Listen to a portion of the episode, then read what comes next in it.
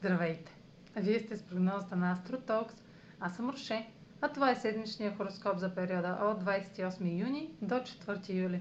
Ще започна с общите влияния за седмицата, след което ще продължа с тяхното отражение върху вашият асцендент и вашия зодиакален знак.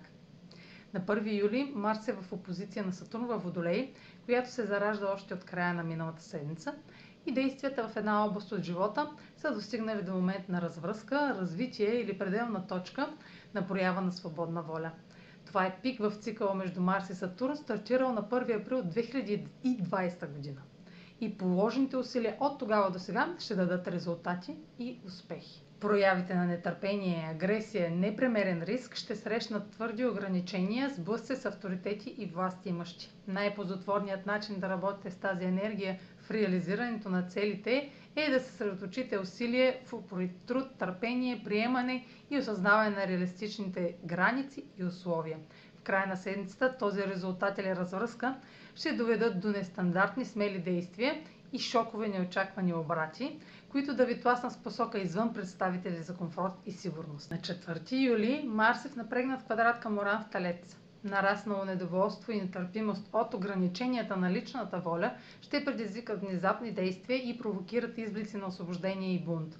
Гневът може да се превърне в ярост и да разруши и най-коравите основи.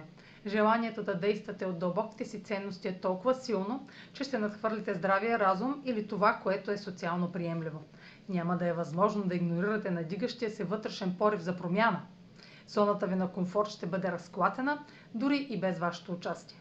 Тази връзка носи сътресения, инциденти и природни бедствия. Разбира се, както при всеки транзит, може да насочите тази мощна енергия в нещо конструктивно. По-висшата проява на Марс в квадрат Соран е да се предприемат значими и смели действия, основани на принципите за свобода и автентичност. А сега проследете как ще се отразят тези енергийни влияния на вашият асцендент и вашия зодиакален знак.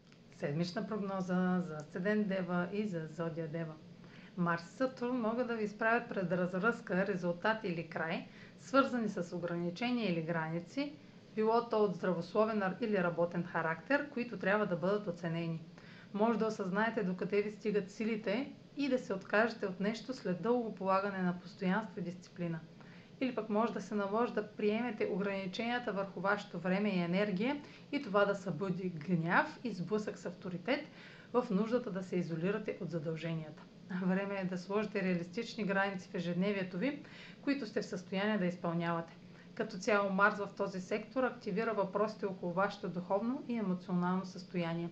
Марс може да сочи претоварване с повече дейности зад колисите или да засили чувството на тревожност и нетърпимост към неща от миналото.